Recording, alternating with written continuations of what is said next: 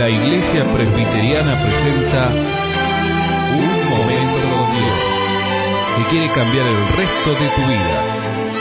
Con ustedes, su conductor, el reverendo Roberto Rodríguez Aliaga.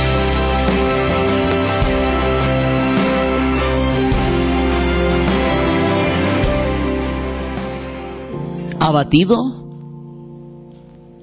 desmoronado, deprimido, humillado, melancólico, triste. ¿Cuál es su situación en este momento? Hay muchas maneras, mi amigo, de darle vueltas a las dificultades, a los problemas en nuestra vida en vez de enfrentarlos. ¿Cuántas veces nos encontramos en nuestro camino con problemas, con personas difíciles que enfrentar, que problemas que resolver? A veces hay cosas que nos aterrorizan, realidades que no queremos recibirlas ni aceptarlas como realidades, aun cuando nuestros ojos se han dado cuenta que es verdad. Y queremos evadirlas. Y queremos a la vez tratar de evitar en lo posible de confrontarlos. Inventamos muchas cosas, excusas, expresiones, posturas, tales como estoy débil, no soy capaz. Cerramos los ojos a una realidad. Muchas veces estamos, nos decimos que no estamos preparados, que somos inútiles o incapaces o deprimidos. ¿Está usted en esta situación? Si usted ha llegado a este punto, mi amigo, le tengo que decir que eso es anormal. Porque usted está ha entrado en un estado de depresión. Usted se ha dejado dominar por la depresión, se ha dejado dominar por la dificultad. Y eso lo está inutilizando, le ha adormecido a usted y lo ha paralizado para no hacer la voluntad de Dios, que es buena, agradable y perfecta. Nuestro personaje en nuestra serie de mensajes en esta semana estamos hablando sobre Elías, un hombre que se asustó un hombre que salió corriendo de delante de una simple mujercita que le asustó. Justo después que este hombre fue usado poderosamente como un instrumento de avivamiento espiritual en el tiempo, en el tiempo de un Israel que había dado las espaldas a Dios. Cayó fuego del cielo por medio de la oración de este siervo. Era un hombre sujeto a pasiones semejantes a las nuestras, dice la Biblia. A veces es normal, mi amigo, que suframos momentos de desilusión o decepción. Es normal muchas veces en este mundo que suframos esos momentos cuando tenemos dificultades. ¿Quién no tiene problemas? ¿Quién no tiene adversidades? ¿Quién no tiene eh, enemigos en este mundo? ¿Quién no tiene dificultades o vicisitudes? Dígame quién no los tiene. Todos lo tenemos. es normal. Lo anormal es que nos dejemos dominar lo anormal es que nos dejemos controlar. Lo anormal es que nos dejemos manejar y que caigamos en una actitud de derrotismo que nos lleva a la depresión o a la desobediencia que nos llega a las consecuencias. Elías cayó en esta situación. Se fue por el desierto. Capítulo 19 de Primera de Reyes, 19.4. Se fue por el desierto un día de camino y vino y se sentó. Este hombre decidió ser, tuvo una actitud de estatismo, ser estático no quiso hacer nada. Tiró la toalla, abandonó, se dejó superar por las amenazas, por el chusmerío o por la dificultad. ¿Está usted, mi amigo, superado ya por la dificultad que está atravesando? ¿Está usted superado por la adversidad que le ha enfrentado vivir o resolver en este momento? Usted necesita palabras de vida. Usted necesita un Salvador, que es Jesucristo el Señor. En Él está la fuerza, en Él está el poder. No se turbe vuestro corazón. Creéis en Dios, cree también en mí, dice el Señor. El Señor es mi luz y mi salvación. ¡Qué palabra! El Señor es la fortaleza de mi vida. Aunque un ejército de problemas venga contra mí, no temerá mi corazón. ¿Sabe por qué, mi amigo? Los problemas cuando bajan al corazón paralizan. Cuando los problemas pasan de la mente al corazón, inutilizan. Cuando los problemas bajan de la mente al corazón, nos adormecen y nos incapacitan y nos quitan voluntad y fuerza para seguir adelante. Pero sabe mi amigo, sobre toda cosa guardada, guarda tu corazón porque de él mana la vida. Y el mejor, la mejor donación del órgano que podemos hacer en este momento es darle a Dios tu corazón. Él dice, dame, hijo mío, tu corazón. Y en mi corazón he guardado tus dichos para no fallar, para no pecar contra ti, Señor. Y sobre toda cosa guardada, guarda tu corazón, porque de él mana la vida. No hay mejor cosa, mi amigo, que entregarle la vida a Cristo. No hay mejor cosa que abrirle el corazón a Jesucristo y aceptarle como nuestro Salvador y Señor y Libertador desde ahora y para siempre. Deje de estar gastando su dinero en estupefacientes, pastillas para conciliar o arreglar sus problemas. Mi amigo, eso no soluciona. Lo que soluciona es quién vive dentro de usted. ¿Sabe por qué? Mayor es el que está en nosotros. Si usted acepta a Cristo como Salvador, usted recibirá el Espíritu Santo. Y Él es mayor que los problemas que puedan estar aquí o más allá de mi vida.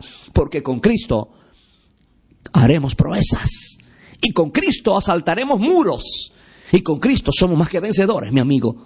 Esto es una verdad absoluta. Por eso se la predico, por eso se la digo y se la anuncio con toda la convicción de que en Cristo somos más que vencedores.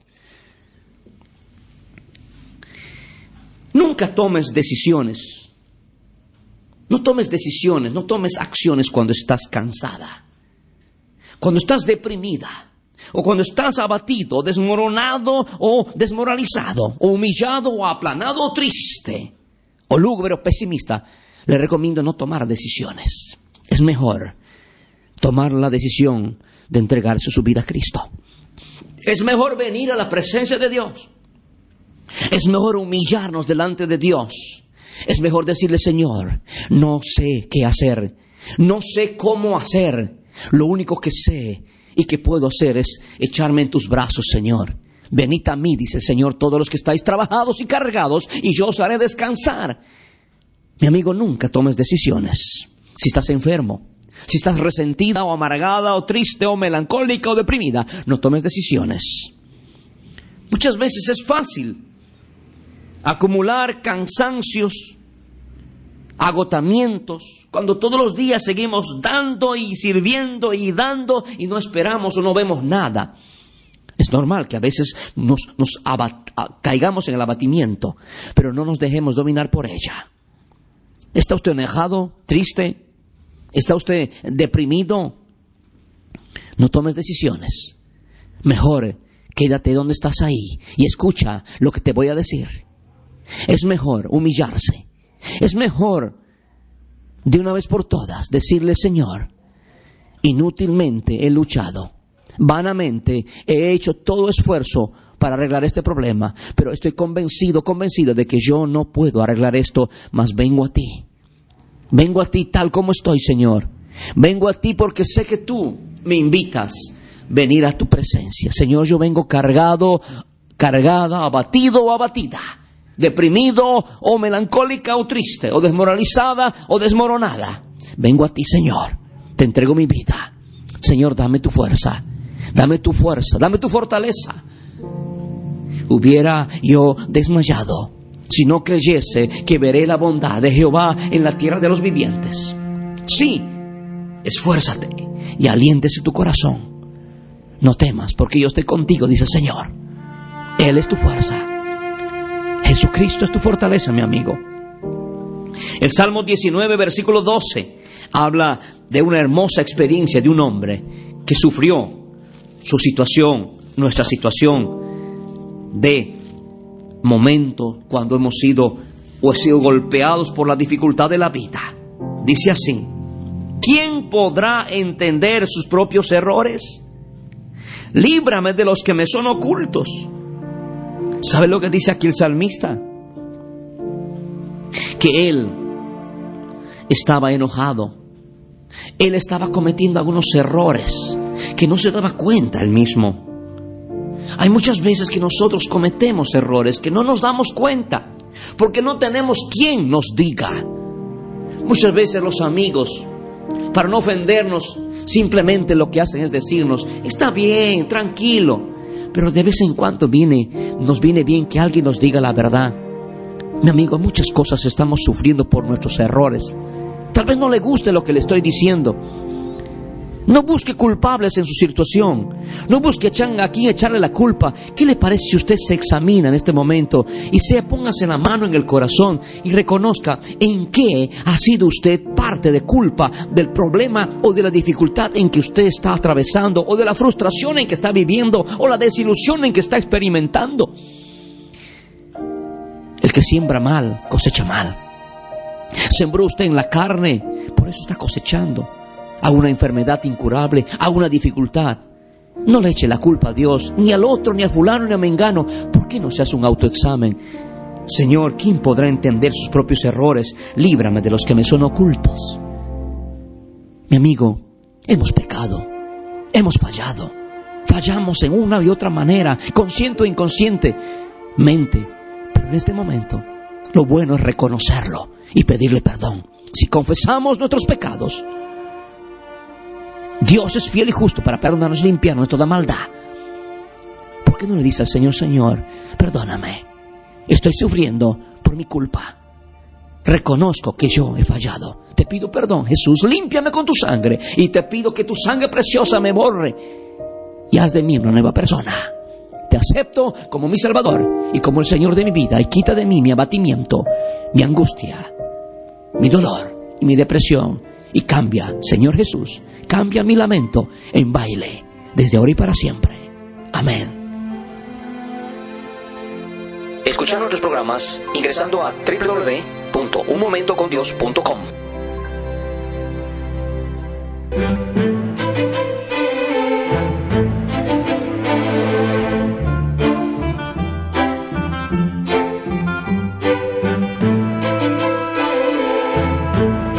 Esto ha sido Un Momento con Dios, presentado por la Iglesia Presbiteriana. Y te invitamos a sintonizarnos mañana en este mismo horario.